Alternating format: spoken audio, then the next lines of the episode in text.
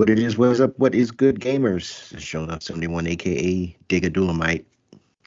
I'm in that love for you, baby. Your auditory canals are tuned into episode 203 of the Gaming Vessels podcast.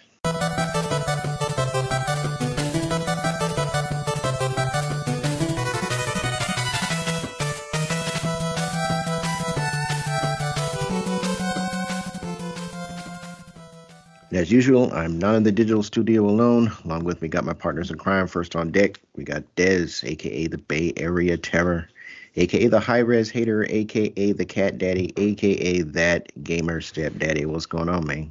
Hey, not much. Just happy to be here, uh, talking to all of you fantastic people as usual. Thank you so much for joining us and uh, and hanging out. We really appreciate it. Absolutely. And of course, our show is a no go without Trader Joe, aka Jabroni Chief. Yeah, yeah, yeah, yeah, yeah. Otherwise known as the Food Max of Gaming, who can maximize your gaming dollar. What's up? Not much, man. Uh, just enjoying this uh, wonderful Easter Sunday. I've not had a chance to play any games yet, but uh, you know I will do or two or after we record the show finally. So so uh, it's good times. Uh, went to uh, my friend Nick's house. We had a little UFC party. You know, I usually go f- not for the fights, but to go play some arcade games. So that's what I was doing. I'll talk about that in a bit. All right, all right, sounds good. So, with that, mentioned since you mentioned that, that brings us to what is always our first topic on the docket, that being the playlist.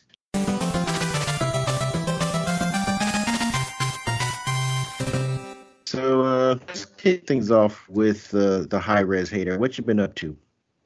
What have I been up to? Um, so looks like I have been playing uh our normal our normal game that we've that we've always been playing, and that's Monster Hunter.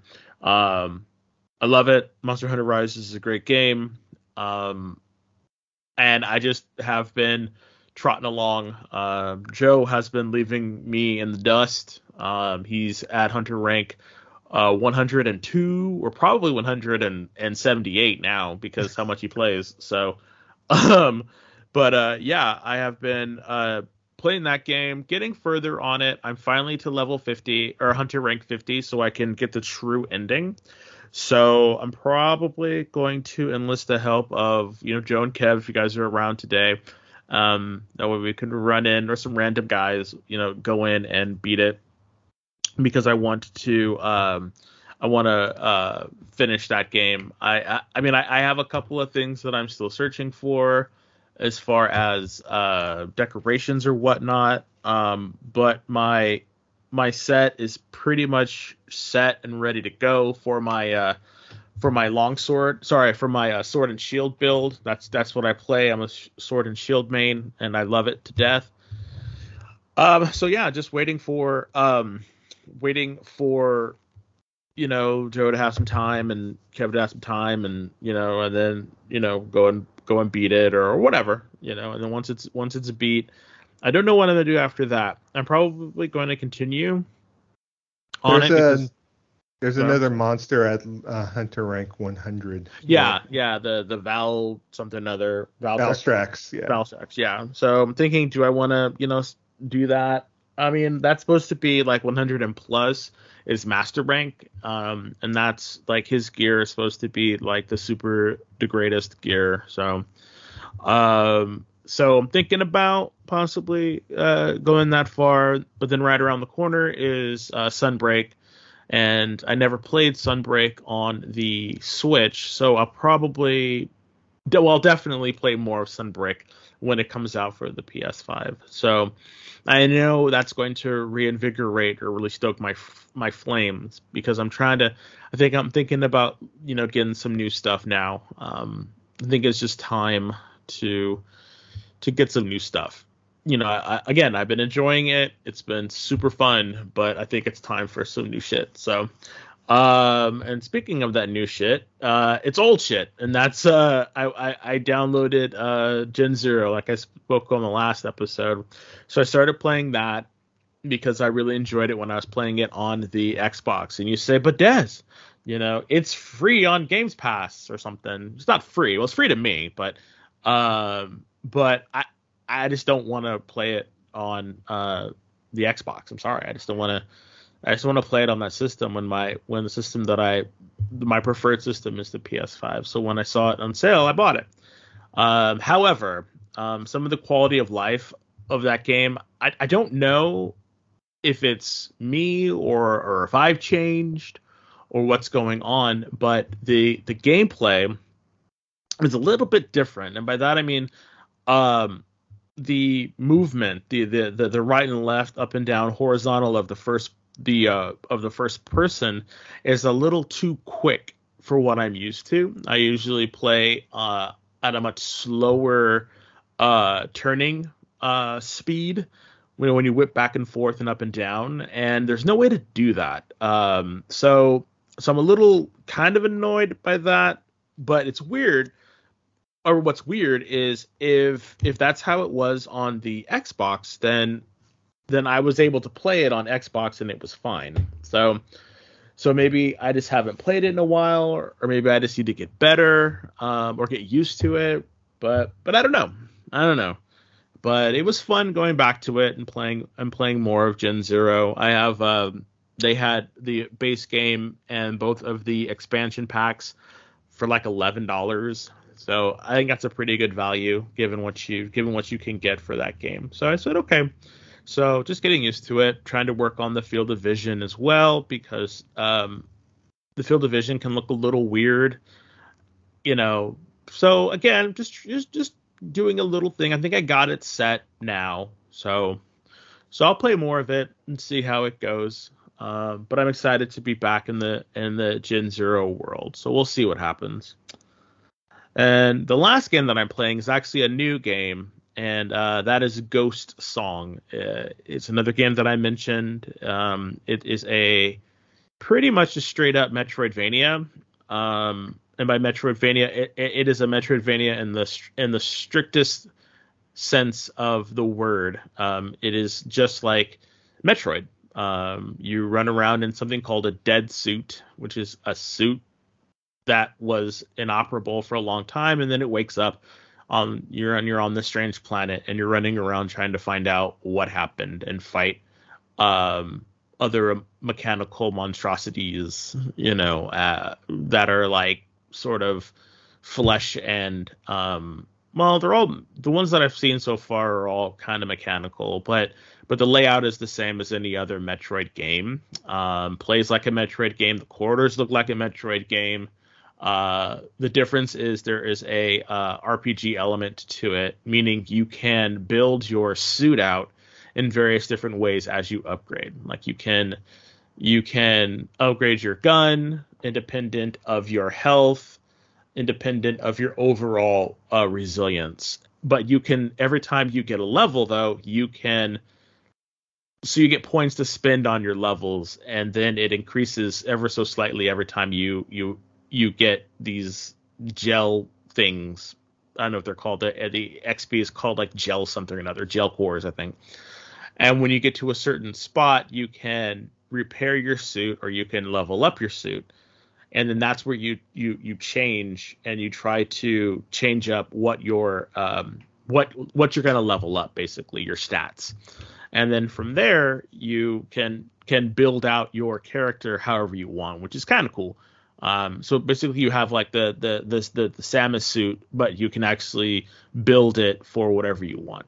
And then there's this other uh one of the um i guess the the the what would be called? The the game gimmick quote unquote is that your hook? gun will your gun will overheat. But that doesn't mean that that you can't you can't fire it you'll still fire it but it just won't do as much damage so in order to compensate that you have a melee attack so your gun when you start when your gun starts flashing your your your blaster arm you actually have a blaster arm like like you have a metroid when your blaster or, or mega man when your blaster arm gets hot your melee attacks do more damage. So you can actually run in. So this is it's this fine like thing that you do between uh, melee attacks and blaster attacks. So you use your blaster attack to charge up your melee attack, and then you use your melee attacks will dissipate the heat that your gun your your gun gets. So it's just kind of back and forth. But you can change that up if you don't like that mechanic, which I think is really cool. You can um, opt to uh, invest as you level up in your gun. That way you can just straight up just shoot people left and right, and the damage fall off isn't as isn't as uh, I don't want to say it's it's harsh because it's not harsh to begin with, but it's um your heat builds up slower um and you have more more length to build up heat. So you can use your gun more often before it it loses its power. Um so it's kind of cool. Um but i'm in the early stages of the game. Um at this point it's not too hard. It's it's pretty much basic stuff at this at this point but the game looks gorgeous. Um it's an indie game.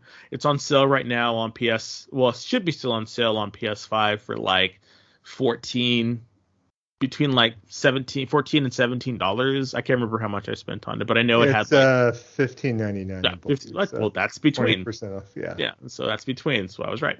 Um, but it's definitely worth your time if you like Metroidvanias. I think that most people who who who play Metroidvanias will like this game because it actually looks good. The running animations are kind of weird um, only because uh, the suit looks like it's gonna fall forward, but it doesn't.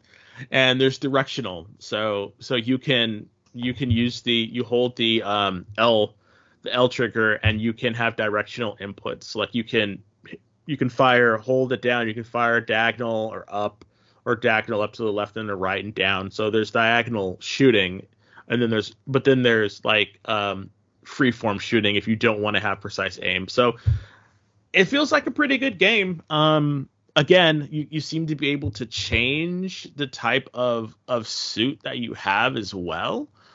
Uh, by that I mean you get different um, classes. There seems to be like classes, and there's levels, and there's gunpowder, and there's luck, and you can upgrade your blaster. Um, so it looks like this. it has a lot of you know you can get modules that that change up you know what your what your what you have suit modules. So it's basically like an an an, an upgraded Metroid, and I'm here for it.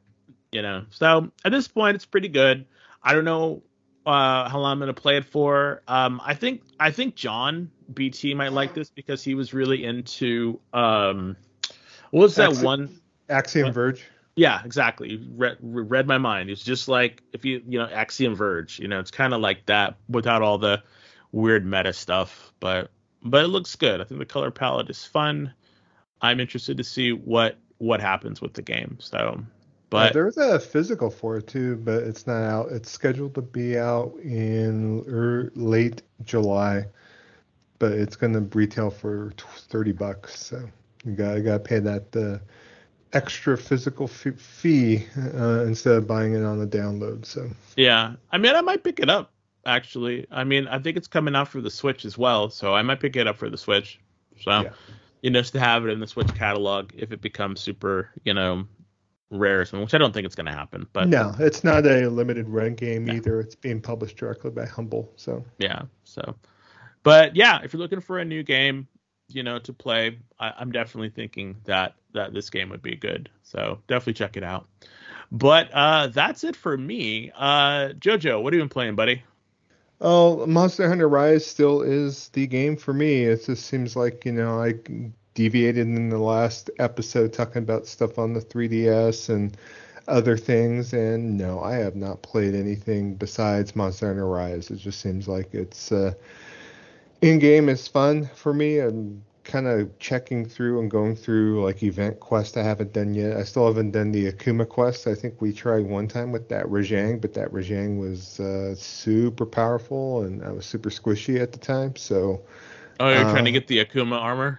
I would love to play that mission just to you know kind of knock it out and get it just in case I want to use it if need be. So on there, um, Hunter rank 109 right now. So you're slacking.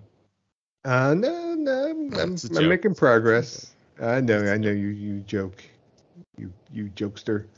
But uh, Uh, I want to go ahead because I was looking at the uh, breakdown of the 100 plus Hunter rank uh, armor set on here, and it does require me to farm the Valstrax a little bit. It has a particular um, skill called Dragonheart, I guess, that uh, will go ahead and eliminate Dragon Blight.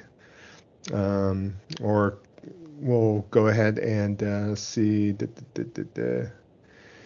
um, yeah, that uh, that there's, uh, I guess, uh, Dragon Blight given by Dragonheart does not affect any dragon uh, element weapons, and you can pair it up with other skills to kind of give yourself that extra boost if need be. So on there, so it's kind of looking. That's my end game right now until when um, Sunbreak comes out. Sunbreak is literally going to be out in three weeks anyway, so looking at the calendar, I mean, pretty much it's uh, yeah, it's going to be uh, two weeks as of this upcoming Friday. So on there. So they'll give me enough time. Uh, I wish there was a little break between, but I think I just still want to contain the momentum. I think we talked when we first bought Rise that we want to kind of keep playing Rise. We won't have a like a little break or fall off where we have to reorient my ourselves with the mechanics if need be. And so I'm definitely um, playing a lot more efficient than I was like even a month ago on there. You know, I got my usual loadout. I got my you know potions. Uh, you know, so on and so forth. You know, even the uh, flash bombs and that kind of thing. Uh, like I said in previous episodes, I've kind of given up on elemental weapons at all. So I pretty much am just rolling with a uh, particular set that has high damage output on there. So Glad to hear that. I'm starting to look at um, got some um, plans and was in the mix to do uh, get back to Lance too. So so I have a really? one Lance set that I am building towards, and pretty much I got all the armor for it. I just need to uh, you know, do a couple of fight the Goss Harag to go get a couple of parts for uh, certain decorations basically for that set. So so that's where I'm kind of at with that. So I'm not going to kind of mess with it until I actually get all the parts together for it so I could at least uh, have a lance option just in case I want to deviate from the great sword if need be. So on there, but still enjoying it quite a bit. And it's just kind of like my, you know, when you two are, you know, have a life and they're busy, you know, I just get on by myself and I'll just play with randos or I'll just do some random missions at times and I'm good. I'm in a good spot with the game. I have not I'm not money poor. I got all the money I need. I did have to level up some of the armor I picked up for the lance set, and I pretty much went from like 300,000 zenny down to like I think 30,000. So that's where the money gets you in that damn game. It's uh, the oh yeah armor spheres and, and leveling up the armor because there's yep. uh, definitely monetary cost with all that. So there really is. And you just got to make sure that you're putting your money where you're. You, you got to be holding that money. Yeah, and uh, you know, it, in the end, it's like you don't want to be building every armor set known to man. You just want to go for your particular um, armor that gives you the skills for your particular weapon that is the best for you. If you really want to get an uh, armor set for the look of it, that's what the layered armor is for. You know, I, I actually was telling Des before we started recording tonight that. Uh, I started digging, checking out some quote unquote hashtag fashion hunter videos on YouTube. And see what and, I wear. And check out, yeah, because there's like uh, certain schematics, and you could go in and basically mix and match between different sets to come up with a quote unquote look. yeah, there's a trans there's a transmog you can do for for each of the weapons, each of the, so you can basically wear different different um uh so you could be wearing like a Tigrex armor, but but you can change it up to look like you know whatever armor you want. So yeah. that's what I think is really kind of cool. So if you don't like the way it looks, you can just change it up. Yeah, and even with the they have some recommended settings in some of the videos for even the the color scheme and that kind of thing. So. Mm-hmm. So and the fashion hunter videos I saw were like showing, oh, this is this set, you know, you know, look, look your greatest when you do da da da da da da da. It's like you know sitting here and like you know they're actually like demonstrating the armor set by you know doing the random emote poses that are in the game. So I got to give it up to some of these content creators that are pretty much out there cranking this stuff out, you know. So mm, kind of inventive kind of thing. And there's even some like, okay, oh look, that that one set that looked basically like you just like were like Tony Stark in the Monster Hunter universe or something, you know. Mm-hmm. So so I kind of give it up for that. So uh, only th- other thing I played this past week was lots of arcade games at Nick's. So yeah, pretty much went to Nick's like I was talking to at the beginning of the show yesterday. Um, beginning of the show.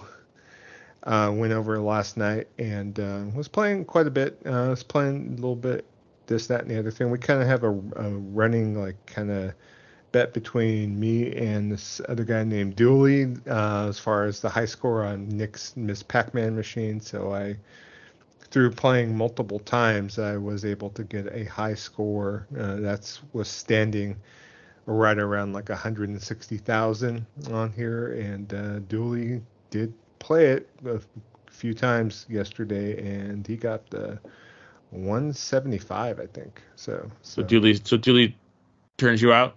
He did turn me out, yeah. And then pretty much I tried like I think twice after he beat my score, and uh, I got close, but uh, no cigar. Oh, so I'm sorry, Joe. And his Ms. Pac-Man, Nick's Ms. Pac-Man machine, um, basically runs at a higher speed, so he has a particular setting on it. So Ms. Pac-Man runs super fast. So so. So is that bit, the problem? No, that's actually no. It's good. I enjoy playing it like that because I think it makes the game less of a slog, basically. So, also played a few things. And Nick uh, had a Neo Geo arcade machine in my garage for storing because unfortunately one of our uh, close friends passed away uh, a couple of months ago, and so he did have a Neo Geo machine. And it's like an AES machine with the four slot on there. Mm-hmm. So, but uh, you know, Nick pretty much brought the machine um, to my house because he needed the extra room. He did sell one of his cabs, and now uh, has made room in his collection of arcade machines for the Neo Geo, and so he had that set up over there, and he has a, uh, you know, because the prices for AES cartridges are maybe not as expensive. Uh, uh, MVS cartridges, excuse me. MVS is the uh, arcade cartridges. AES are the home cart- Neo Geo cartridges. So, so MVS cartridges are less expensive, but still, if you want to collect for either of those two, especially AES, you're paying like sometimes hundreds of dollars uh, for certain games, and so you know, he doesn't have like an EverDrive equivalent to uh, MVS cart, but he does have a uh, like you know AliExpress like uh, 161 games on one cart on there, and pretty much uh, you know he has the full array of Neo Geo titles to play. So, so I did let him know, uh, Des, when you played the arcade machine at my house about the uh, that the joystick might need a little tweaking. So I did let him know about that, but uh, played Dom a, a nice 18 hole uh, match of Neo Geo Turf Masters, which is like an excellent golf game, one of the best golf games ever made. It's just it just oozes uh, Neo Geo goodness on there. Uh, that's done by the same developers of Metal Slug on there, but also played because uh, Nick has an actual MV uh, CPS 2 board of Street Fighter Alpha 2, and so I played some Alpha 2 as well. And um, I might, you know, fire up some Alpha 2 on my console. You know, it's just like it's just so fun to play. I was playing a Sodom of all characters, so. Wow. Uh, and sitting there trying to figure out, okay, I know he does have a 360 grapple move, and forgetting the grapple move and trying to tweak around with that. So I wasn't trying just to be a usual Shoto scrub and just sitting there playing Ken and Ryu or whatever. So that's good on there, but. uh I'm sure Kevin's probably proud of you.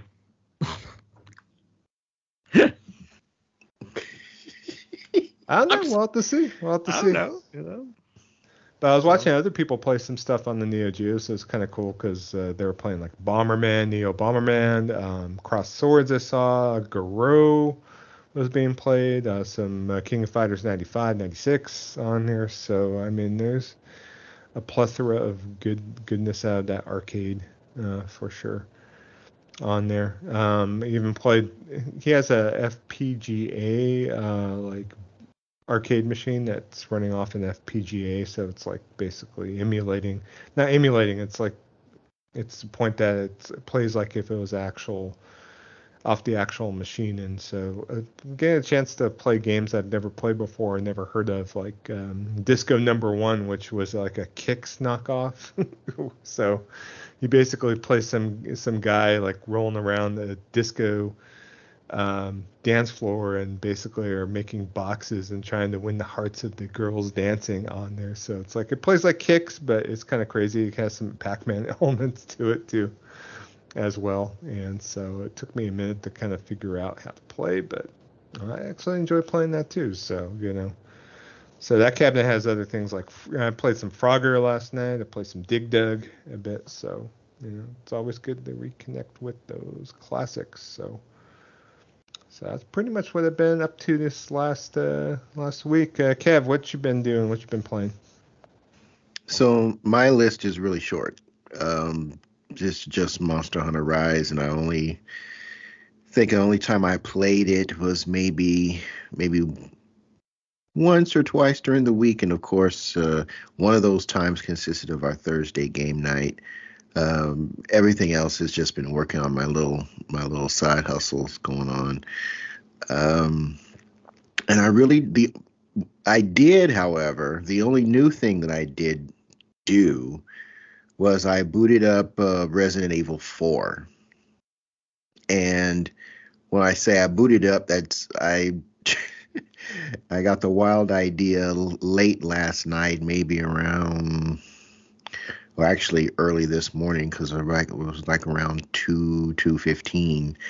I said, you know, I'm have a little bit of energy left. Why don't I let me let me just uh, uh, boot up Resident Evil 4 I did that, and I put in the settings, you know, or how it has you adjust for uh, your whether you want to uh, focus on frames or focus on uh, resolution.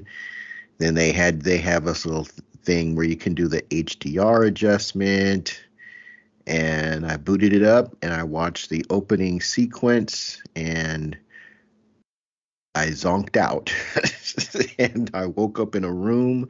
I don't know how I got there. so it's like it happens. So yeah, so it's like yeah, let me let me put this let me put this down. So but yeah, just a little uh Monster Hunter. That's really the only thing that I've done.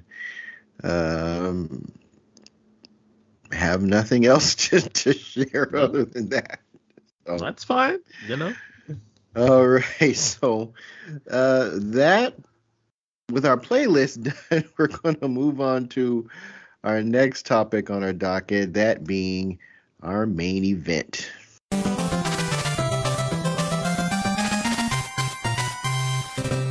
So, all right, Diz, you got the mic, bro.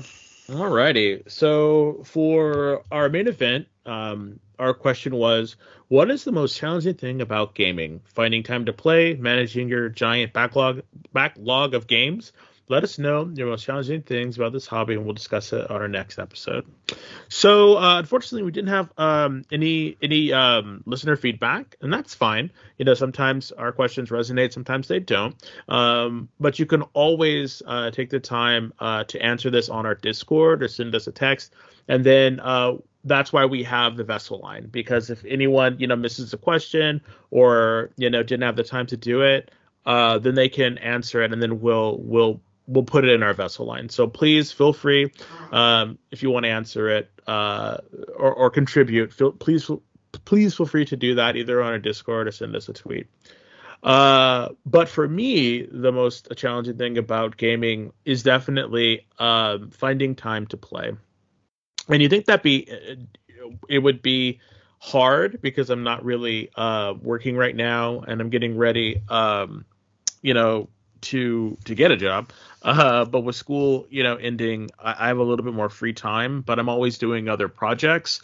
Um, and so actually carving out a piece of time to sit down and do it um, sometimes can elude me. Another another big thing uh, is just sometimes um, I don't know if you all have it or not, but sometimes I just get fatigued by playing games. Yes, there is, you know, a, a, fatigue of gaming, you know, because for me, sometimes it takes a little bit more mental concentration to to be like to use my my my fingers and my and my brain and trying to do stuff and and I could find myself getting really tired um uh playing playing these games sometimes um especially like we, we were playing monster hunter um a couple days ago and it was our last it was the last boss that we were we were fighting. I can't remember who it was, but I just found myself like like when you're in the zone on a game, you know, you're do- you're bobbing and weaving, you're dodging, you know, you're you're you're making those impossible hits or those or those those like you're in the you're in the zone, you know, you found your vibe and you're vibing the game, you know. And then it got to a point where I really felt like um I had lost the vibe. Like and and I was just like, huh, you know, and and I was just like, I just can't really get I just wasn't finding the vibe. And so I was like, okay, well, yeah, maybe it's time for me to put the controller down and just uh, go do some, something else. So so that's definitely something that that I um uh definitely find challenging. Uh, and the last thing is just being in the mood to play a game. Um, sometimes I'm just not in the mood to play a game. Um, and that's why I can't under like. I guess I can understand where people who who do this for a living, like game reviewers or, or or folks who actually you know write about games and stuff like that. You know, although maybe they don't do this for a living because they don't play games. I don't know, but um, but um, but actually playing games uh for about six hours, you know, can can really take a toll you know, on folks. Um, so so th- that's those are my things, you know, that, that I find challenging about it. I don't I don't think my backlog is very challenging because because I'll play them or I won't play them. You know, I it, you know it's a hobby. It's the same thing with like for me it's the same thing like with uh with comic books. Like I buy comic books and and I try to read I try to read all of them, but but unfortunately I can't you know. So or or I just don't find the time to do it, and so they sit on a shelf. Um, so I buy less comic books now, and I buy less video games now because I know that my time is finite. So so that's why you know. Like I got to be in the mood to play a game, and then if I buy a game, you know, it's got to be a game that I want to play, you know. So that's kind of where I am when this whole thing is. So so I'm gonna kick it over to to Kev because I know Kev you play video games quite a bit. Um, so so what are some of the challenging things uh, about gaming for you? Well, the number one thing is time. Yeah. It, absolutely, it is time. Um, particularly once since I've taken on uh, trying to build, uh, do a little some some side hustling for uh, just you know just trying to just see what's out there as far as additional streams of income. So that has taken like the lion's share of my gaming time. And when I say lion's share, I mean it's like they just like dang there, they ain't, ain't nothing left.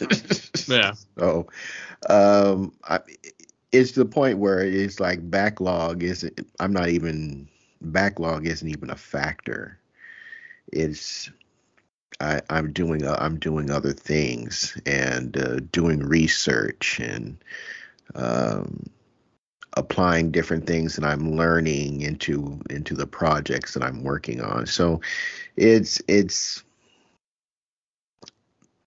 the the it, it all boils down to time, and that is my number one uh, my number one issue. I don't think there's ever been a time in my life where I have been fatigued of gaming. Uh, gaming fatigue is not an issue for me, mm-hmm. but um, because I, I always want to play. Um, it, it, it's just that I'm just doing other things now that have uh, a little bit higher priority than my my my desire, which is still as strong as it ever has been to just sit down and play some and play some games. But um, I just feel that I I need to spend the majority of that time just doing some other things, and that's when I'm I'm I'm in that that season of my life right now. It does not mean that gaming is not important to me. It doesn't mean that I my my love of gaming has dwindled any. It, if anything, it's even get it, it's even grown with um, the advent of this latest generation of consoles. Because just just for a quick aside, it's like I after this last gen, which ran entirely too long, um, I I knew I was going to get into the next the, the, what is now this current generation of consoles as quickly as possible. I knew I was going to get a PlayStation. The and in the back of my mind, I was still thinking that I would expand or uh, redesign my PC build because last gen really because the tech was so outdated when it launched. The the PC really was the preferred gaming platform in my mind in my mind just from uh exper- an experience perspective you know best frames uh best resolution all that stuff within this current generation of consoles drops and the advent of the I mean I mean the not the advent but the launching of the latest graphics cards from Nvidia and AMD and the ridiculousness of the prices of these GPUs and then when it's time to look at the comparisons I'm not seeing the kind of difference that was almost night and day from last gen here. Uh, I'm not seeing it this gen and and we're seeing a lot of poor port conversions to pc and people that have dropped you know $1800 $2000 plus just on the gpu alone and they're having terrible experiences because of the quality of the ports that are coming to the PC platform. And I'm looking at these four to five hundred dollar closed boxes that we have access to now, and the difference between that them and big buck PC builds is negligible.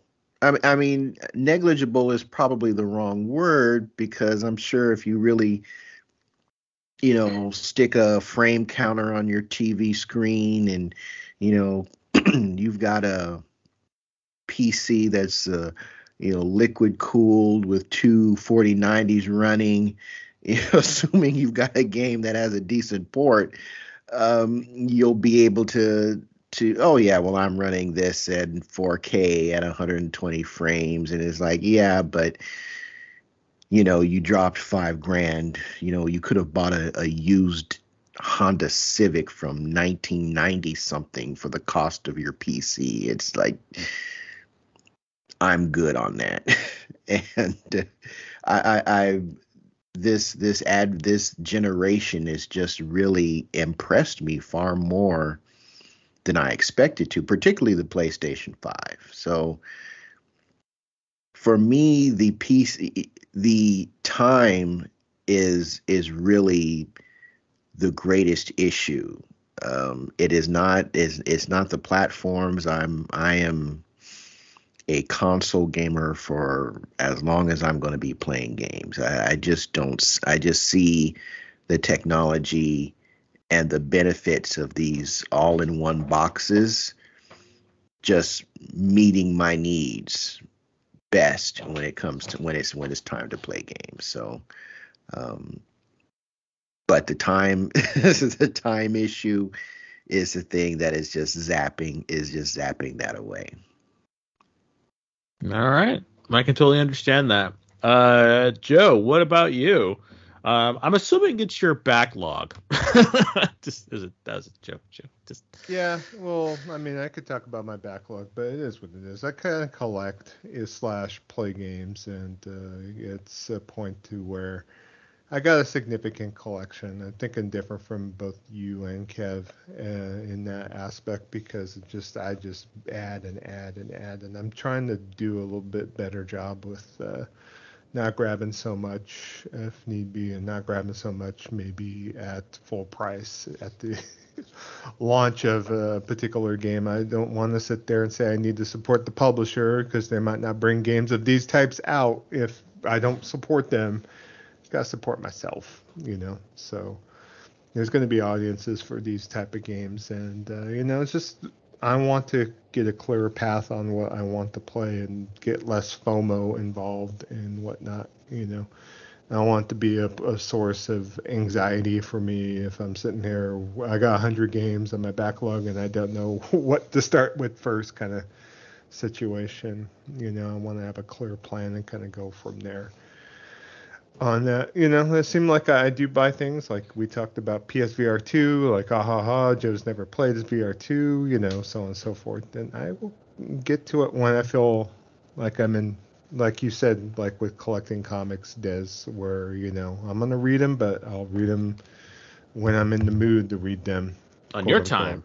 Yep, on there. So at least I know I have it. Um, I know I'm going to enjoy it. I know the readers and listeners in this case uh, you know, want to see what I think of it. You know, I do have a, a little vacay coming up, and so I'll definitely try to get some good good old time in with it uh, coming up. But that, um, and especially I mean, for good, me, it's it's a good reason for you to try, you know, your uh, No Man's Sky, you know, with the VR because that's supposed to be super, you know, super I right might now. get I might get back into that. You know, uh, Yeah. you know, if listeners of the show knows uh, for a few months that was the only thing I was playing. So it seems like I find I find the lane and I stick in that lane.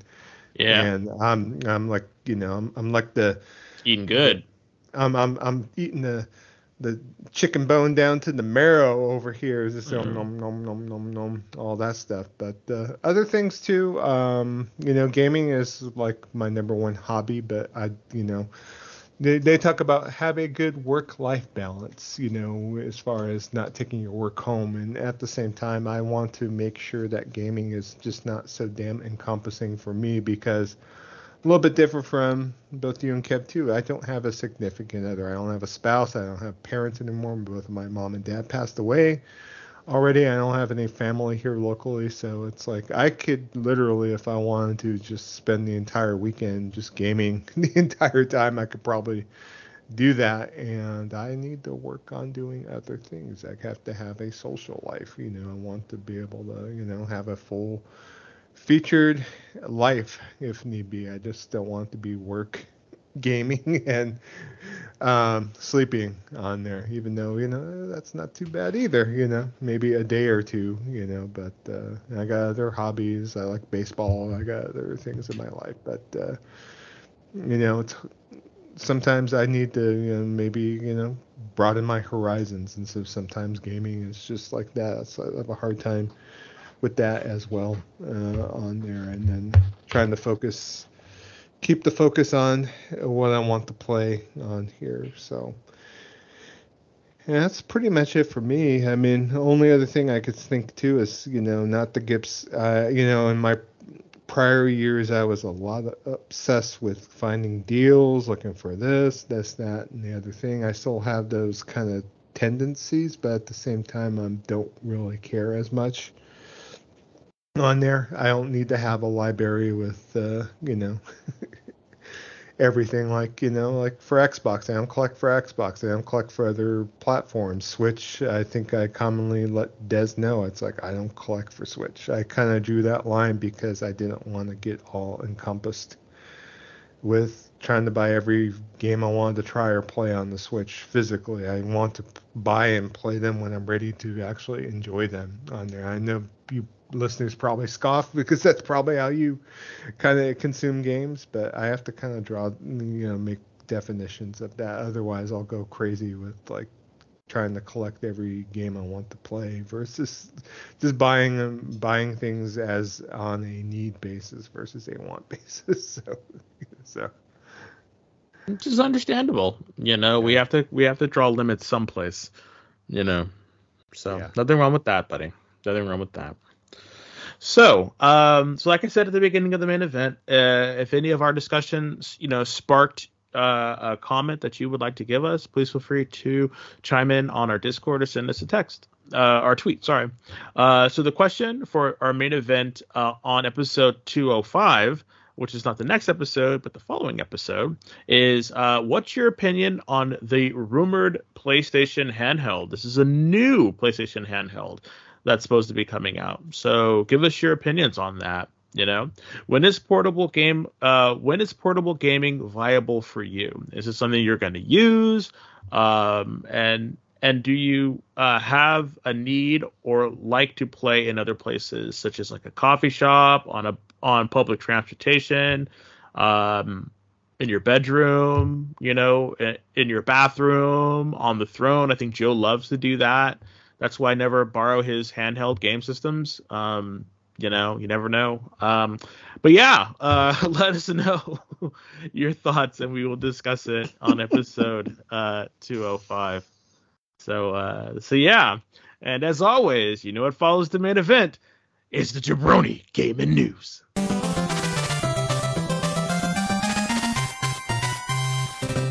all right, thank you, Des. All right, You're welcome, Fir- Joe.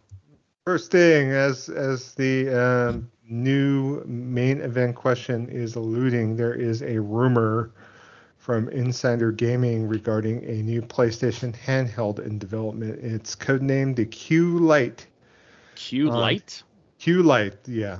Hmm. So, and they Hmm. basically say state that Q Lite is not a cloud streaming device, but instead uses remote play with the PlayStation 5. So, a feature Hmm. the um, Sony's been pushing these past uh, few years, if need be. Um, they do have advertisements, of course, from remote play to you play your PS5 games, you know, on your PC or on your mobile device uh, with a you know appropriate controller mechanism. Play it on a tablet with touch control, so on and so forth. So, so uh, supporting adaptive streaming up to 1080p and 60 frames a second. The new device will require constant connectivity to the internet on here. As far as its physical features, early prototypes show that the console will look a lot like a PS5 controller with a massive 8-inch LCD Mm. touchscreen in the center. The device is going to support adaptive triggers for haptic feedback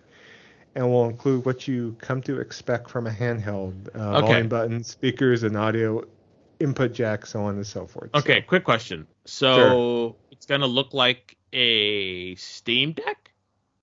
Similar, yeah. It's gonna look like a controller with a. Um, That's what I mean. Like I get I get the I get the layout because Yeah. I'm looking at a I'm looking at a at a controller right now. It's just going to be wider in the center. Yeah, you got it. So Well, kind I mean, I like to a I like- Steam Deck, yeah. yeah, I like the controller. Like I like the way the PS5 controller feels in my hand. Now having it pulled out and extended like that, I don't know. I don't know. I don't. I mean, I don't think that that's quote unquote light, but um, well, we'll we'll see. I guess. I mean, I don't know. I don't Yeah. know if I'm. I don't know if I'm down for this.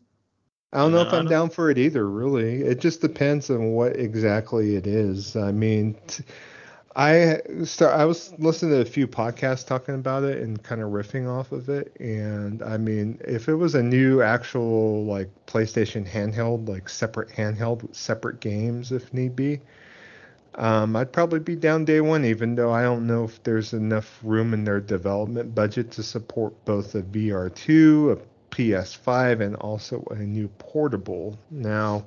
Mm. Um, also, too, they're kind of, you know, because this is all kind of esoteric, you know, kind of rumors and speculation. Now, if it was more like, say, a direct contact with the console, versus using remote play, like maybe you know how the Wii U controller kind of connected with the Wii U console with the Wii U screen, where it's that you know lag free if need be.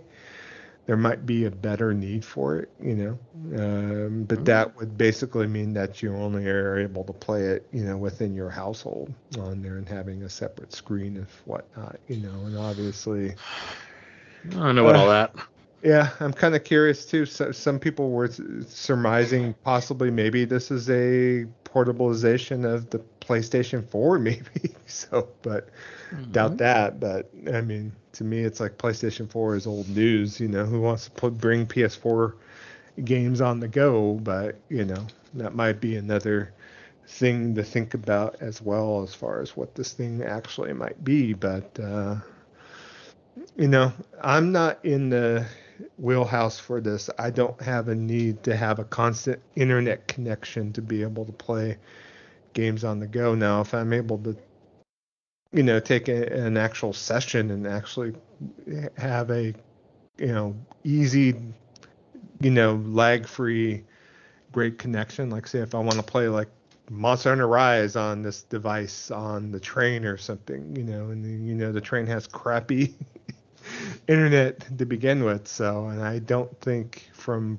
previous iterations of me messing with remote play, I don't think it's gonna come off as a uh, streamlined like experience for me at least. So, so I'm gonna have to take a wait and see on this, you know.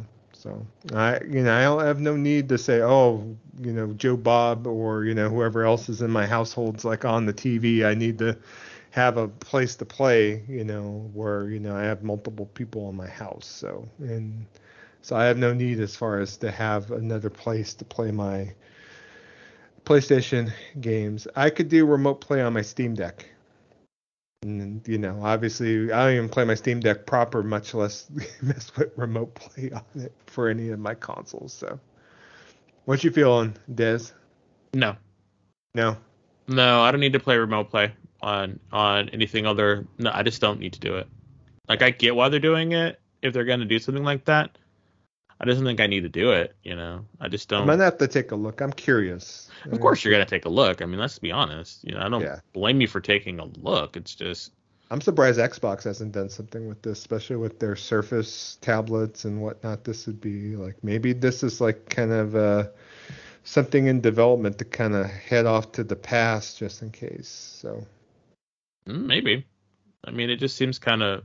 I don't know. It just seems like they could be doing other things. Um.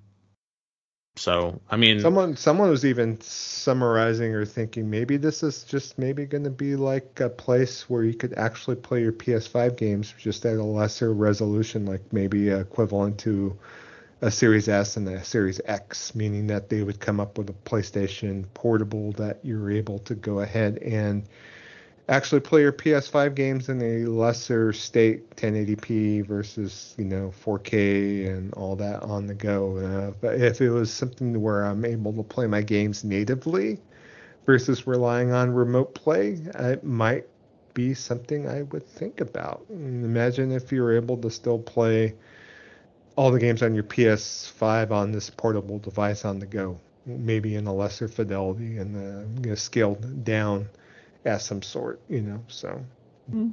that would become more of a viable thing to me versus relying on an internet connection. So so so basically, it would be like a it'd be like a switch then.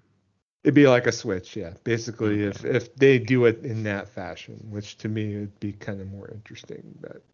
I'd have to see how the games would be pared down to this device if they happen to go that route. You know. Yeah, so- I'm gonna see what it looks like, but I don't think it's something that I I need in my life. You know, and I just don't think like, hey, I gotta do this. You know, I gotta have it. And Yeah, imagine just- if they have all the PS4 games also compatible with this thing and able to play on the go. I mean, you can imagine all the games in the library that are able, and it becomes like, oh, this is like more of a no-brainer kind of thing. So Yeah, maybe. What are your thoughts, Kev? Um, well, a couple of things come to mind. If this thing is, and It's a streaming device. Remote play is streaming. I don't know why they. Oh, it's not a streaming device. It remote. It it it uses remote play. Remote play is streaming. It's just streaming from the console instead of some, you know, server bank of of uh, relays and switches in some data center somewhere. That's that's literally all it is. Um, like I was saying, a couple things come to mind. This thing has got to be under a hundred bucks.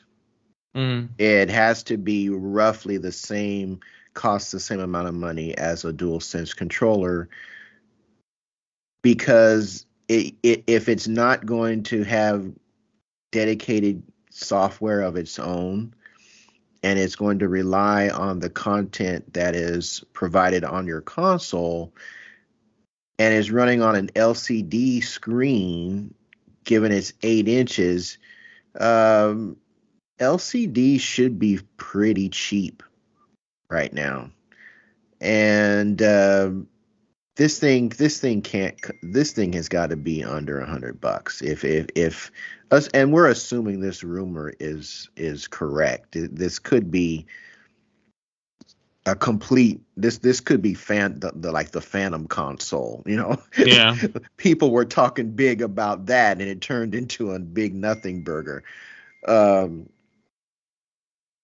so assuming that the rumor is correct the price has got to be under a hundred bucks if there's going to be any type of adaptation because what it's going to be doing is basically fitting it, it's your phone or your tablet with a what do they call them things? A, a jawbone backbone, backbone, jawbone something like that.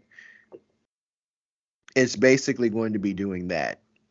And instead of using a device that that 99.9% of the people that would have any level of interest in using this already have you really have to entice them with a very inexpensive price point for a product like this. So if they if they launch this thing at 150, 200, 250, 300, it's it's not going to fly at all. Um, the other thing, and this is more of um, just a personal use case as opposed to how it's going to how I, I think a device like this would fit in the market I don't ha- I don't have a need for a portable device. It, it's yeah. I haven't had a need for a portable device from the past at least the past five years. Um, my work schedule has changed. Just as an example, I used to get two uh, 15 minute breaks, a 30 minute break, and an hour lunch that schedule is no longer available to me. So um, I utilized that. In fact, that's how I finished Persona 4 Golden on the Vita, pretty much exclusively playing at work because I had the opportunity to do so. Um, my assignment now, I don't have access to that schedule anymore. So a portable a portable of any type is even if this was a, like a dedicated portable unit like the PSP and the Vita were, I still wouldn't get it because I have it, it, just does not fit into my uh my my gaming my my my gaming sphere if that makes sense. Yeah. Um and second and, and uh, my next point the games that I play on PS5 in my mind do not fit a portable a, a, a portable scenario. Like i'm not going to be playing uh, the expansion for uh, uh, horizon forbidden west and think oh well you know i've got a doctor's appointment coming up and I can spend the next 15 minutes playing that and make a little bit of progress. The games that I play on on a console don't fit that mode. Now maybe I could say, hey, I got I got 15 minutes. I can do a a couple of things in say River City Girls 2.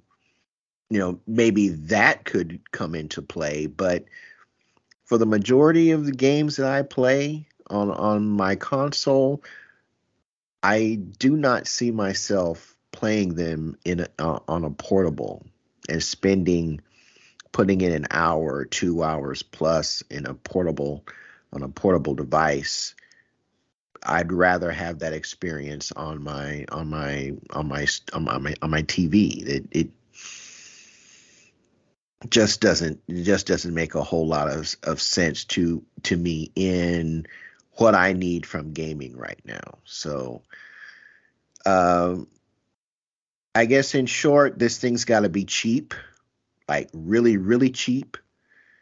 And if the if it's going to have any kind of market success and b you know it, it's just got to be you know for those in which a portable device is would fit into their their gaming sphere i just don't think the console games really fit into that again, unless you're maybe talking about some indies or beat 'em ups like you know River City Girls 2 or uh, the, the Streets of Rage 4 or something like that. That those are the only things that come to mind for uh, for a portable for a portable unit that is not 100% that, that is not 100% dedicated, have its own games, have its own um, its own well, I guess what's the word I'm looking for? Uh, infrastructure. You know, I don't. It, it yeah. For and it's kind of hard for me to just to to to really give an opinion on it because portable gaming is just so out of my use case scenario. So I don't know. I, am kind of I'm kind of in this in the boat with you guys in the I don't know sphere. If it comes out, if I'm in Best Buy and they have a, a an opportunity to to a, a demo unit available, I'll check it yeah. out. But I don't see myself getting this thing, even if it's super cheap, because I just have no use for it. And that's what it boils down to for me. Mm, makes sense. All right, good deal. Well, there is some other um, PlayStation news actually with um, new peripherals in the mix, and that is another rumor. So there is a new Sony patent that was published last month that revealed that Sony might be aiming to take its haptic feedback features on the DualSense controller one step further. This was discovered by a user on Resetera that the patent allows the ability to emulate the controller's temperature to reflect gameplay moments. According to the patent, the new controller will replace the plastic used in a PlayStation controller with a new deformable elastic sensor gel-like material, a, a controller compromising of a sensor using a laxicity deformable elastic member. Uh, the sensor Why? being configured to d- detect users' contact with or deforming actions of the elastic member and input an electric signal based on the detected contact or Why? deforming action, says the patent. So, for example, being in a hot environment would increase the temperature of the controller, whether yeah. and uh, being in a cold environment would decrease it. So, yeah, I'm so. Good yeah, would you want a temperature controlled controller? No. I don't think that I don't need that technology. How about you, Kev? I think on his face it sounds interesting, but I'm thinking about okay, so you have the Dorito Bros that are going to be chomping on their Doritos during their Call of right. Duty sessions, right? Yeah. yeah. And so you've got you've got this, you've got all this this Dorito dust on your fingertips, and you're going to reach for a controller that has temperature that reacts to the temperature in your game that is just going to have a massive effect on that Dorito dust that's already on your fingertips. So now you've turned something that would have just required, you know, a little 409 and a rag into something that is just going to make an even bigger mess potentially. So I don't know how you're going to scrub that Dorito dust off of off of a of off of a gel control. And, and speaking of speaking of gel, all right. Now this this was I discovered this in my in my bag of random gaming related crap when I was uh, throwing some stuff out. I have a controller and I can't remember the name of the company that made it, but they had it was one of those gel controllers. It was for the PlayStation 3. And I for whatever reason, I, as I recall, I thought it was a decent controller and it, it gave me a good grip on on on the control pad and and uh, the the the controller on the PS3 was a little bit smaller than I would have liked. I didn't think it was a bad controller, but it was a little bit smaller. This one's a little bit bigger, but it had these grippy gel filled uh, handles on it. So I stick this thing, I stuck this thing in a bag, I don't know how many years ago, and literally forgot about it. And I come across it. The gel and it wasn't gel filled, so it's not like anything leaked. But the I guess the chemical components of that gel through lack of use, exposure to I don't know, temperature changes in the closet that it was in, I don't know. But that gel felt like someone had just dumped Elmer's glue all over it.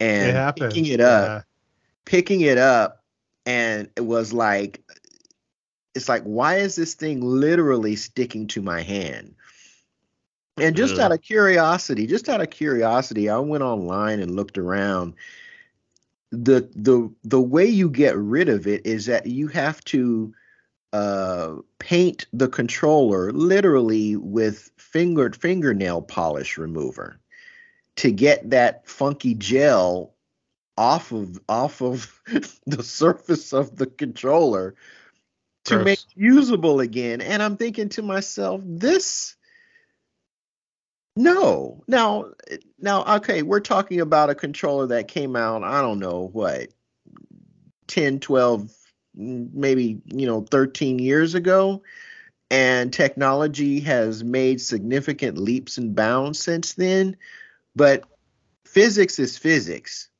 and how chemicals react to environments don't change. I just don't see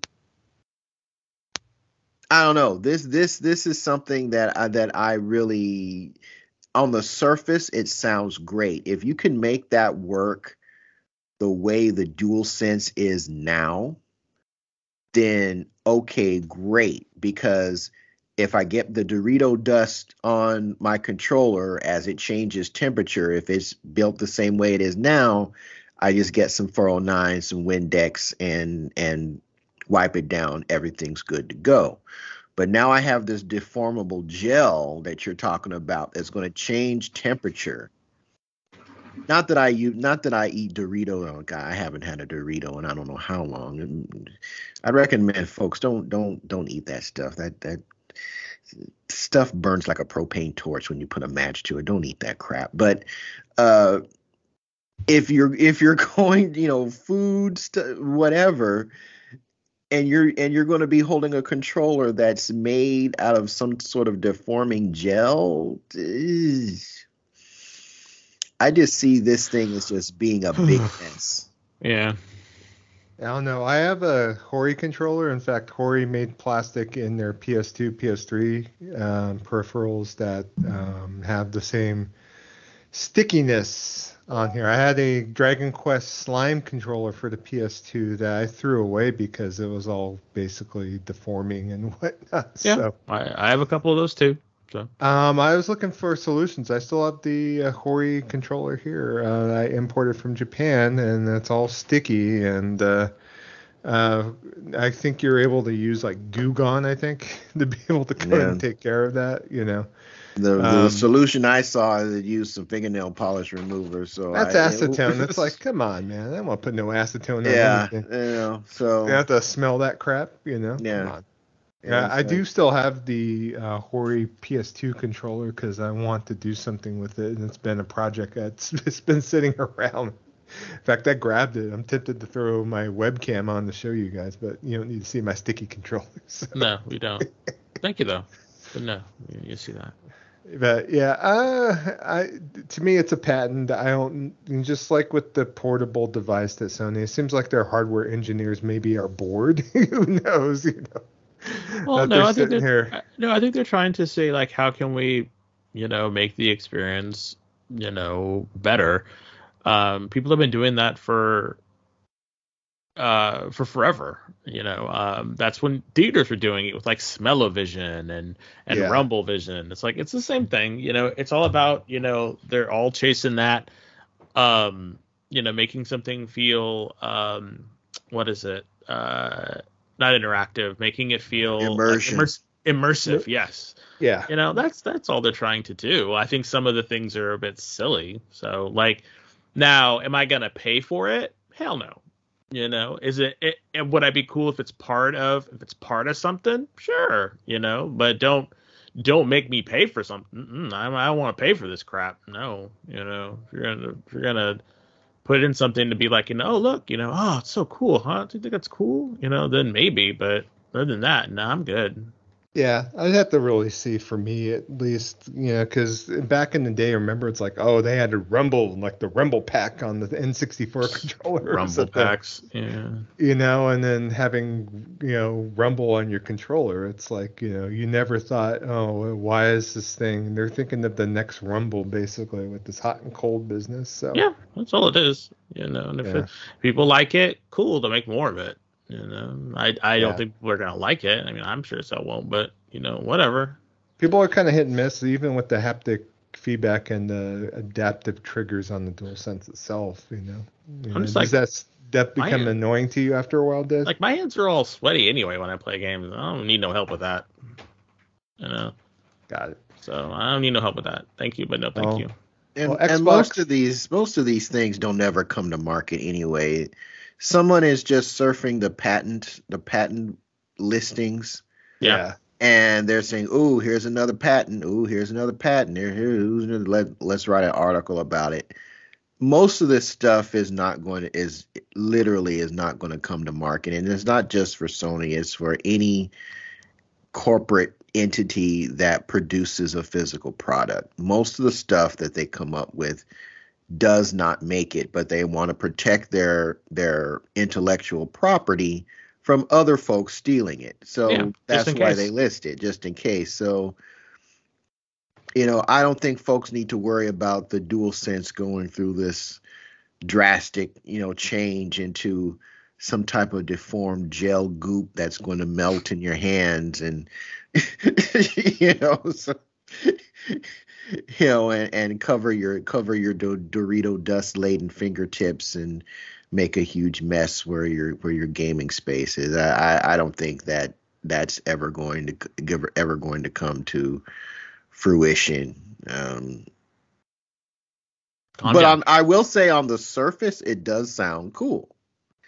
It does sound like it. It does sound like something that I would be interested in if it weren't for the all the other things that go along with something like this that that make it not so cool. That it's something that I would rather just avoid entirely. So we'll right, see. We'll see. Well, Microsoft has another uh, um, controller out uh, coming out this month. In fact, it'll be out probably literally in, in another week. Uh, it's been created to celebrate Earth Day on here. So, and what's what's the hook with this particular controller is called the Xbox Remix controller. So, um, the, basically, the controller is made out of one third of it is made from regrinded and reclaimed materials on here. So, So they basically it's made partially from old Xbox One controller parts and CDs. So they basically took these old plastics that they had and they have grounded it down and used it as part of the controller. It's going to blend various earth tone colors, so it looks like you know basically there's a menage of like green and some off-put gray on here and different textures, earth tone colors basically. And it features a side grip with topographical texture patterns and includes a rechargeable battery pack. And this is a statement from the senior marketing manager at Xbox. It says mixing post-consumer recycled resins with regrind consist, consisting of previously molded colored parts creates custom earth tone colors with subtle variations, swirling markings, and texturing, giving each remix special edition controller its own look and feel so everyone's unique. Why does this sound like the ad copy for Flip My House? That's what this. Continue. I'm sorry. Regrind is the process of mechanically recycling leftover Xbox One generation controller parts because we didn't sell, we, we made too many controller parts into a raw material that can be used to partially create new controllers while maintaining durability and performance. Post consumer recycled resins are incorporated from reclaimed materials like automobile headlight covers, plastic water jugs, and CDs. So this is all part of this controller's mix as far as the materials that are being used on here. So for uh, 84.99, you could go ahead and pick up this new controller with a rechargeable battery. so so Microsoft does have an angle for everything. They do have several editions of their controller, and this is the uh, Earth Day version of the Xbox Series controller. So, hmm. I mean, it sounds nice. You know, thank you, Microsoft. I guess. Uh, everyone has a, a, different texture, so each one is unique. So, like, say if you happen to buy four of these because you know you're saving the the planet by um, buying these recycled controllers over here that uh, that you know I guess you're gonna have to say okay that one that feels like a damn water jug uh, that's mine. God. So, okay, um, okay. This someone okay, so they said they're using Xbox ground up Xbox One controllers parts, yeah. Parts. Can you can someone could do a compare and contrast of an Xbox One controller and an Xbox Series controller because they look there's no difference. There's some there, subtle differences. There are some dude. It's the same damn controller. I, I mean, it, it, it is. I, I'm I'm I, I'm not going to. I am not going to uh, uh, do a do a uh, a digital foundry 400% increase analysis on those two. They're the same damn controller. If they weren't, then why why was one of the biggest selling points that hey, you can use your Xbox One controller with your Series controller? and literally, system, yeah, yeah. and literally the only thing, the only difference between the two is that you got a share button. It's the same damn thing. The digital pad is a little bit different on the series controller, so it has that like kind of raised D-pad on there. I think the Xbox One controller just had like a normal cross pad with no like uh, diagonals or anything. So it has like a raised rocker type. And pad. and and a trip and a dollar and a dollar and ten cents to Ali to AliExpress, I can do the same damn thing. Pretty much, yeah. So no, it's the same controller. And this whole thing, you know, this whole Captain Planet, uh, uh, yeah, when when you guys can actually give me some games on Game Pass that I want to play, um, then you can impress me with your your your zero carbon footprint digital control controller pad. Thingy made from CD cases and you know Old bits, Uh, bits and bobs. bits and yeah. bits and pieces of plastic. This is just I don't know. If if they had half as many new games available as they do con- different variations of this of the same damn controller from the Xbox One period, it would be impressive. But no, this this is no.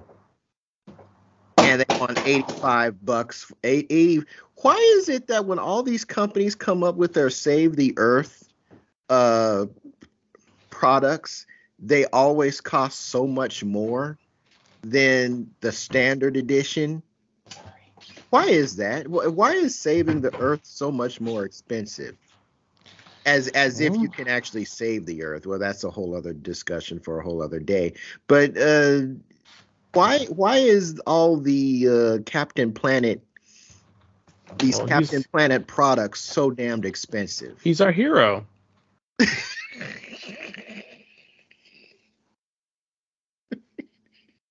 You know, he's gonna take position down to zero. Fighting bad guys that like to loot and plunder. Okay. Yep. Well, they loot and, looted and plundered all those unused Xbox One controllers and gave you the same damn thing for 85 bucks. Comes with a, it comes with a um, That's some rechargeable battery pack. That's the reason right why. there. So uh, I'll wait to see if it's on clearance at Walmart. Maybe I'll pick one up for giggles or whatnot. So- I can see you doing that, Jim. Wow. Man, Xbox used to be so cool, man. It, it, it used to be. it- uh, I don't know. This this is just this is just from Ridiculous. recycled controllers to dolls to fingernail polish to damn refrigerators to. Uh, Are you talking about the the controller cozies? The uh, like- Oh yeah. Oh, like oh windbreaker. my gosh. Yeah, the controller cozies. The- I don't know. My the Xbox used to really be an impress. I mean, it's still an impressive kit. The Series X is an is an impressive machine, uh, function wise, but the the what the, the it's the the superfluous crap that surrounds it that just makes it so unappealing. You know. Uh, I don't know. Uh, you know, if they're doing Earth Day Xbox controllers, what's next? The Black Sun Xbox controller? You know, we're gonna It'll be, celebrate the- yeah, it'll be the. Well, I, History sti- I still want my dashiki colored Xbox. They Yeah. they owe me that dashiki colored Xbox Yeah. Controller. I I I want I'm you know with a with a picture of uh, of Malcolm X and and freaking uh, uh, on one side and Martin Luther King on in the middle, and you know you can throw you can throw in uh, uh, whomever on the Llama. other side. Yeah. Malcolm Xbox. That's right. Hey, that is actually some interesting marketing. You have there. That's an idea. Don't You know, stop it, Black- Kevin. Don't. Xbox going. Blacks presents the Malcolm Xbox controller.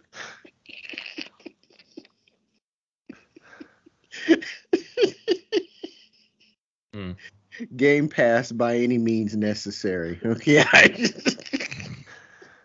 Uh, moving on here, uh, Final Fantasy Pixel remasters have got a firm release date. So for Switch and PS4, it will both will be coming out on April 19th. On here, they also clarified the fact that you are able to go and switch soundtracks and actual fonts on here. Um, it's one of the complaints about the PC and mobile uh, ports of, of the prior releases of the Pixel remasters is that they didn't really like the font. So, you know, of course, Steam users went in and changed the ability and added the ability for you to be able to, you know, put whatever font you wanted into the game That's if needed. But uh, for you console players, you should be able to go ahead and choose between the standard font and a new pixel-based font. On here, um, and um, you could also go and switch between the or- orchestral soundtracks made for the Pixel remasters and original soundtracks from the actual games itself. On here, you'll also be able to turn off random encounters if you want, or turn on the ability to boost experience up to four times to reduce the need for grinding if need be. So on there, so it sounds kind of cool aspects. So there is there is a limited physical edition uh, that's available via the Square Enix store on here. I believe it's like 75 bucks on here, and also a $260 collector's edition that includes two vinyl records, a uh, art book, and an eight pixel art figure uh, character figures in window packaging on here. Uh, the physical edition of this game was very much controversial because it was on the Square Enix store only like a limited time before it sold out.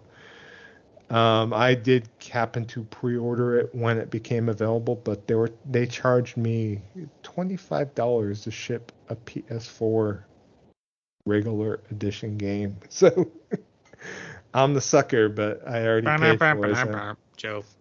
Yep, and then PlayAsia happened to wind up uh, having it available in an Asian version. So, so if you, you, do if you do want a physical edition, either on the Switch or on the PS4, definitely look at PlayAsia and look at other territories and have at it if need be on here. But uh, there's kind of some sour grapes too about this announcement because the Pixel remasters happen not to get announced for the Xbox. So there's No. a nice article in Windows Central talking about this with maybe some aluminum foil on said head on here um, because these games from Final Fantasy 1 all the way up to Final Fantasy VI are available for everything on the PlayStation. They're available on Steam. They're available on Android devices, iPads, even on the Amazon Fire Store.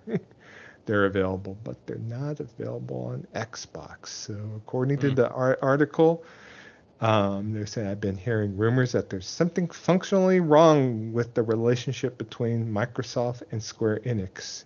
Square Enix has only been offering Xbox a very limited selection of titles from its catalog, including titles like Final Fantasy Origins, Stranger's Paradise, and Diofield Chronicle, neither of which reviewed particularly spectacularly on here. Uh, besides Octopath Traveler launching on Xbox into Games Pass, the sequel is nowhere to be found and is not coming out for the Xbox on here. Aw, so, darn. So, yeah. And besides, it's only a timed exclusive on PlayStation. The Final Fantasy VII remake has no signs of appearing on Xbox. So there's, you know, according to the article, clear that there's something that's gone terribly wrong between Microsoft and Square Enix to the detriment of sure. Xbox fans who enjoy Square Enix's titles No one. on. So, but uh, you know, uh, me putting taking the tinfoil off of my head about this being uh, some sort of relationship, you know, like you know, like Square Enix is like going, like hitting on Xbox and whatnot. Traditionally, on nobody. These titles don't sell well on Xbox. Japanese ports don't sell well. It tends to be that the only time these games ever come to Xbox is when they drop in the Games Pass because you're guaranteed that income. because otherwise, no one's going to be buying these day and date. You know, the fans of these games, and there there's a small vocal minority that people that want to see these games day and date on Xbox. But that's not going to pay the bills to port these games over to that console. I hate to say it, you know. You know, hell, I, I do a podcast with um, players that prefer the Xbox, and talk about Final Fantasy. Final Fantasy becomes those Japanese games, you know, like oh my god, you know. so, uh, you know, I don't know where else that people are going to get these games on their their platform of choice. Obviously, you want to go ahead and you know anytime that there is a port coming over to Xbox, that's fine. Otherwise, maybe play it somewhere else. I would say, you know. Any thoughts, you guys, on the whole uh, Xbox doesn't get these Japanese games and so on and so forth? That's true. The reason they don't is it's a two syllable word Game Pass. That's why they're not getting it. Square Enix knows that they're going to make a crap ton more money putting it on platforms where people actually have to pay for them. And Big Daddy Phil and Uncle Satya are not willing to match that amount of money to put these games onto their service. That's what it boils down to. You think Square Enix has not run the numbers? Do you think Square Enix hasn't done the projections to see how to, to see how much these games are going to sell on the Switch, on the PlayStation, on mobile? You think they haven't done that? And you think they haven't told eh, they haven't said, "Hey, you know, we'd like to put these put these on uh, on the Xbox and uh, they're saying Phil and company are like, yeah, we kind of would rather have you guys put in in Game Pass because you know you know our fan base really isn't conditioned to buy games anymore. Um, tell you what, I'm thinking of a figure and I'm writing it down on this piece of paper, and they slide it on over. Phil slides it on over to Square Enix, and they're looking at that figure and they're laughing because it it's probably a number that wouldn't even make it worth the while to do the port. Yeah. That's why these games it, it and I am I talking out of my my my tookus? Yes, I am because I'm not in these board meetings and I am not uh, a part of these uh, uh, these big money making decisions that these companies are doing. But that has got to be the reason why these games are not coming to the Xbox because the Xbox fan base has an established pattern of not buying these types of games. And since Game Pass has become their way of mo- their method of moving forward, the amount of money that Phil is offering Square Enix to put these games as part of Game Pass, where it makes sense to Microsoft, Square is probably looking at that amount of money and just laughing because they know they'll make way more money on every other platform known to man than to give them than to let them uh, rake them over the coals with a paltry amount of money that they that they would have to accept to put it to to put this these games in Game Pass. That's what it boils down to, and that's not that's not fanboy. That's not that's just logical thinking from someone who is not a part of this the the business side of the, these business decisions. It's no big conspiracy. It's no no damaged relationship. It is business. Microsoft puts a number on, on and passes it to, to Square Enix, and Square says, "Nah, we good." That's literally what it boils down to. Yeah, what happened recently too with Capcom is that they ported the Ace Attorney um, trilogy onto Xbox, and supposedly it sold so poorly on the Xbox platform that they are not bringing any further. Like Ghost Trick just got announced for an HD remaster from the same uh, developer uh, team within Capcom, you know, and they did not announce an Xbox version. I hope, you know, basically what I saw about it is sold not in the tens of thousands, but under ten thousand. Oh, say it ain't so. Digitally, digitally. They say it ain't physical, so. The physical version. This is talking about just selling it digitally for full price. So. Xbox gamers not buying Japanese games. Say it ain't so. I told Joe. You know, that's why maybe Exoprimal coming day and date on Games Pass. They saw, oh, we already invested so much money into uh, making an Xbox version. I don't think this might sell on the Xbox. So Game Pass day one, so all the other cheap, Yeah. cheap, cheap people out there that maybe have Games Pass and have other platforms can play the game too. You know, because we talked about is that game worth sixty bucks? No, it's not worth sixty. Yeah, but so. Exoprimal is a crap game. And it- yeah, ain't nobody gonna buy that. I seriously doubt Exo Exoprimal is going to chart digitally or physically anywhere. I would be really surprised if it did. So yes, it is the perfect type of game to throw into somebody's service. It'll wind up on PlayStation on uh, PlayStation Plus at some point. Oh yeah, definitely. But that's a Well- crap game. so Well, you know, we don't know because it's not out yet. You know, we only played the the, Oh. the, the, the beta, but I know, played the beta. It ain't gonna change significantly from the beta. Yeah. Sorry. It you know.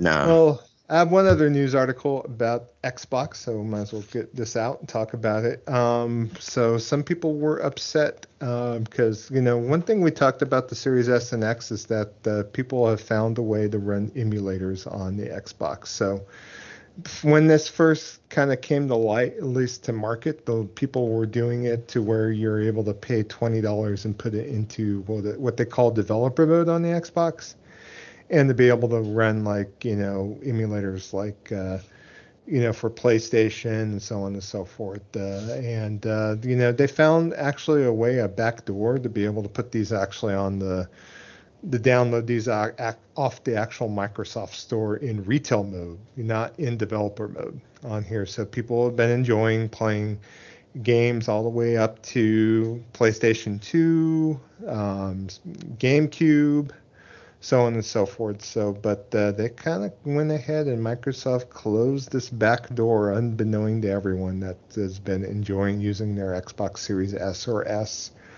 uh, for like little retro boxes, basically on here. And so some people were out of sort and wanting to tell Xbox how they truly feel about the situation on here. Granted, you are still able to go in and use developer mode and still run these emulators as is, but some people lost their save files because once they uh, kind of locked this thing up, um, it kind of closed off the files from being accessible on the Xbox. So, I mean, it's so, that's not how you're supposed to do it. I know. Why are folks all in their feelings about this? We come on. They're in the feelings. They're like, you know, sitting there on Twitter, basically um, hash putting Phil Spencer's user handle in the business, like he's really gonna make some sort of statement. So because they so think he's Jesus. They're I like, know. Phil. Say it ain't so, Phil. We were supposed to be the one. You're the chosen one, Phil. So there's been even some recent ports of the um, emulator for Xbox 360 Xenia onto the Xbox Series X and S, and they're emulating games that actually are in the Xbox Marketplace store on there. But uh, there's also some rumors that uh, maybe Nintendo had an issue because they brought out Dolphin. Dolphin's a not common Wii and GameCube emulator on here, but uh, you know, in the past, Nintendo has taken action against you know um, ROM sites if need be, not necessarily going after the um, sites that actually do the emulators if need be. So on here, so but yeah, there's just a little bit of mm, back and forth, and so a lot of sour grapes because people don't want to. Uh, as it was going into the of forums and looking at, I don't want to switch to developer mode every time I want to use an emulator. I want to be able to play my Xbox and, and still, you know, play some old games at the same time. Or some people were commenting that's the main reason why they were using their Xbox was to use it as an emulator box and not really, you know, looking to use the Xbox to play Xbox games, meaning that they were going to go and sell their Xbox Series X or S now that they can't play in retail mode for some reason or another. So on here, and you know, I, kind of took an interest in this. I started watching some YouTube videos. I was thinking about doing it. I actually got got onto the list to because you have to go through a process to get your email address, your login that you log in on to the Xbox on a what they call a whitelist on there for you to be able to download these emulators uh, properly on there. And so I did get on the whitelist. I believe I downloaded it on the retail side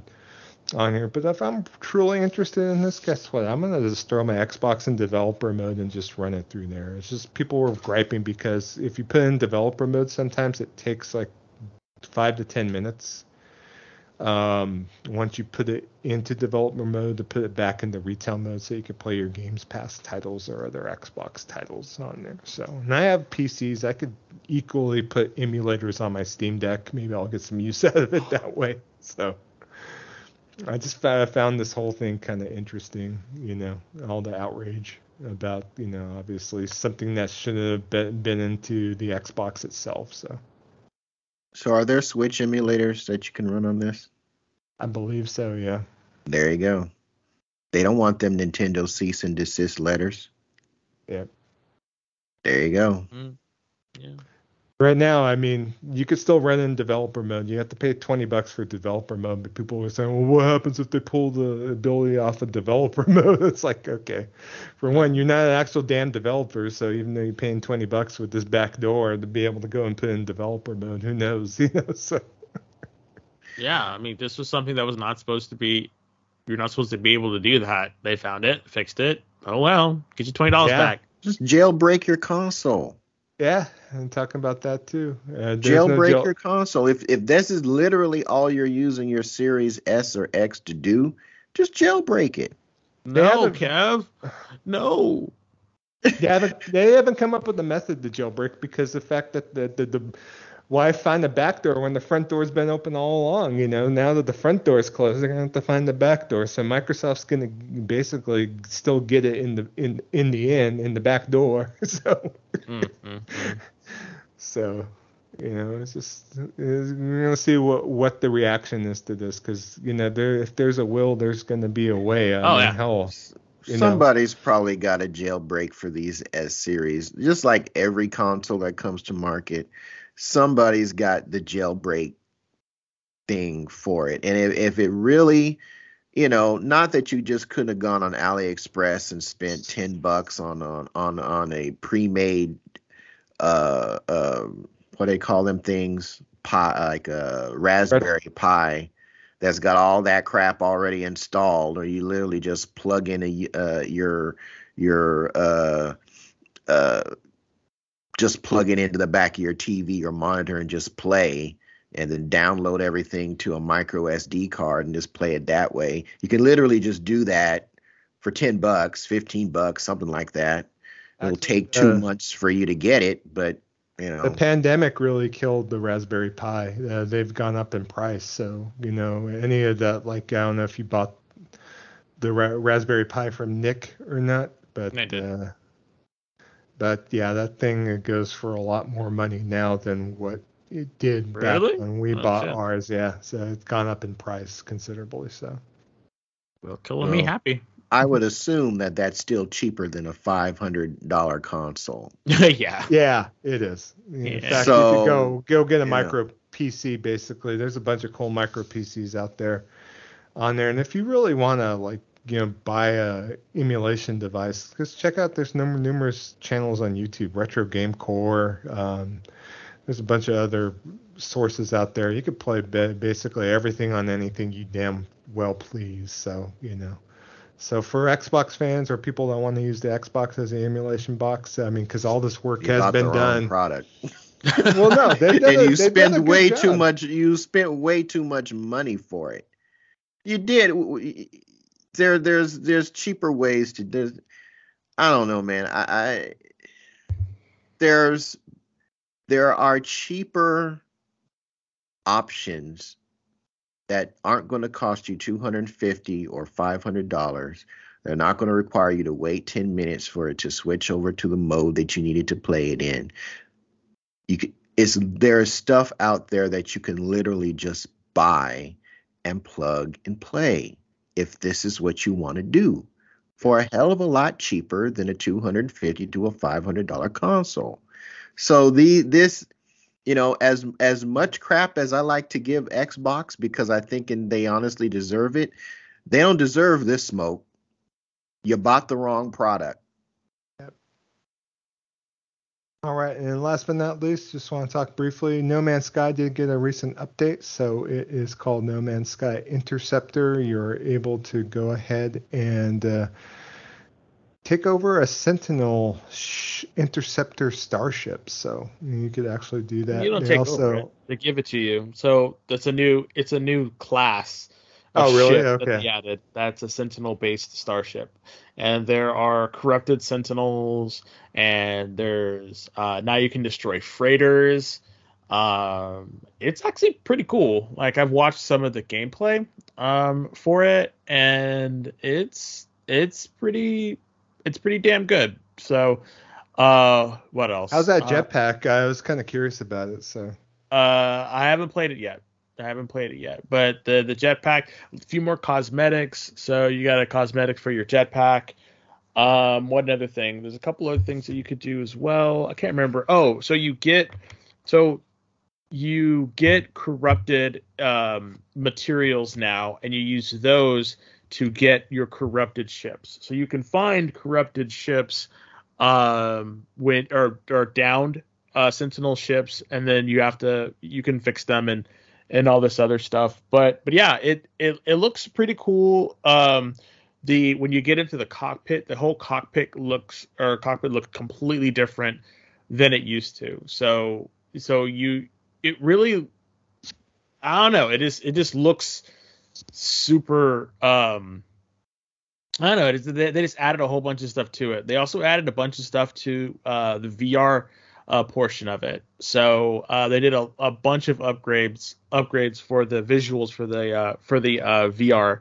Uh, so if you play your uh, No Man's Sky in VR, like now's the time to kind of kind of play it because it, it they really you know took the time. I don't know this this this yeah, sounds like according to Yeah. the article that they added wrist interface controls on supported Yeah. platforms, and they said the Xbox versions of No Man's Sky will get an improvement as well. So yeah because it is know, on but- Games Pass, so you know. Yeah, but they're not worried about that. Yeah. It seems like they're not worried about that because supposedly the uh, the uh, the hotfix or the um, the upgrade is out. So it might up although it might also, it might only be out for uh, for PC. I don't know if it's out for Xbox or and game. I don't, I don't know if it's out for um It's out for um, both Xbox, Switch, PlayStation, and PC. yeah so, yeah. So it's out now. yeah. So definitely worth it if you haven't if you haven't played it yet. You know this is this game just keeps getting better and better. So it's I'm really thinking about uh, going back in it and uh, checking out the new stuff. Um there's new types of planets that are uh, that are corrupted. Well, they're solar systems. So so you go to a different solar system and it'll say if it's been corrupted or something. So you can go to the system and you could land on these planets and you can look for it'll say like corrupted sentinels and then you can fight them and they're I don't know if they're more aggressive or whatnot, but I think a lot of the like you have the normal sentinels and then you have the upgraded sentinels and they they have a lot more they can do a lot more damage, they can go into stealth mode, meaning they can become invisible. So they've really gave them a since they're their uh, primary antagonist uh, or villain in the in the game, they really gave them a um, an, an upgrade. So I think it's definitely uh, worth checking out. So so I'm thinking about going back into it actually. It'd be ironic if uh, I, I get Sunbreak. Sunbreak comes out and I'm playing No Man's Sky now, and I'm like all back on that gravy train. So Well. don't play Rise, Sunbreak at all. But, Nah, I think you're gonna play Sunbreak. Like I don't think anyone's gonna gonna break that for a while. Although I do think, you know, because you're at because you're at monster or master rank and you've pretty much beaten the game. Um, I think now would be the time to put it to rest for a minute and play something else before Sunbreak comes out. So I think this is the perfect time uh, to to go and play uh, No Man's Sky. You know, while you're while you're getting um, prepared for Sunbreak. So I, I, I honestly think this is the perfect time for it to come out. Yeah, it gives you something to switch to for a little while before you head back into um, Monster Hunter. So No, I do have a little vacation coming up, and I'll probably need some stuff to play. I'm on to go back and play a few things, and so definitely want to play uh, Gen Zero with you. And there's other things on the docket want to check out as well. So I want to play Journey to Savage Planet. That's one thing I've been thinking about too. So mhm. So we'll talk about that more on the playlist in upcoming episodes. But that is it for me. The Jabroni news is news desk is closed. All right. All right. So I'm I'm watching I'm looking at this uh interceptor. There's gameplay. Mhm. It does look pretty cool. Why Yeah. does it look better than Starfield? Oh, I don't know because it's probably been in development for for just as long, and they've actually like been making complete updates for it and actually putting like like love into it. Maybe I don't know. I, you know, I I'm hate sure to be that Starfield guy- is going to be I amazing. hate to be that guy, but you know, just looking at it from a visual standpoint, it's um, I don't know, a little bit worried. you know, Well, we'll find out more once. not that I'm uh, going to play either one of these anyway. They're just not in my wheelhouse. But I'm just just as someone who is uh, on the outside looking in. Interceptor. This interceptor update looks uh, a bit more interesting than anything I've seen from uh, you know Starfield. I'm just putting that out there. Just Yep. my own personal opinion. well, cool. But anyway, uh, game nights every Thursday, 6 p.m. Pacific, 9 p.m. Eastern Standard Time. Uh, that's where we get together with our community. We hang out and play games together. And you don't necessarily have to be playing games. Like, in fact, you know, this past Thursday, I was cooking while I, while in the chat uh, for a while until I could. Uh, uh, take care of uh, the cooking that I was doing, and then was able to jump in a little bit later. So you might be wondering, gee, uh, how how do I how am I able to jump in and play with you guys? Well, if you dig what we're doing here on our show, then what you'll want to do is hit us up on Twitter at Gaming Vessels, G A M I N G V E S S E L S. Hit our Twitter page, click the link to our Discord server, and voila, you're in. There is no Patreon to join. There is no waiting period. None of that nonsense. Just be a good person, and you'll be able to take part in all the shenanigans that goes on in our Discord server. We have you know up, news updates, questions, all gaming related, and just people with varied opinions on the hobby of gaming and expressing those opinions without the personal attacks and a lot of the nonsense that goes on in much larger social media platforms. So definitely want to invite you to our Discord server if you would like to be a part of that. So with that said, and since we did not have any uh, responses for our main event, that's going to bring episode 203 to a close. And I want to thank you for thank our listeners for rocking out with us. And uh, for Dez, aka the Bay Area Terror, aka the High Res Hater, aka the Cat Daddy, aka that Gamer Stepdaddy, and for Trader Joe, aka Jabroni Chief, Yeah, yeah, midnight love for your baby. Hmm. otherwise known as the Food Max of Gaming, who can maximize your gaming dollar. I'm Shonuff71, aka Digadulamite. Purple bling bling, yo. And we'll be back next week, episode 204 for your ears. Peace.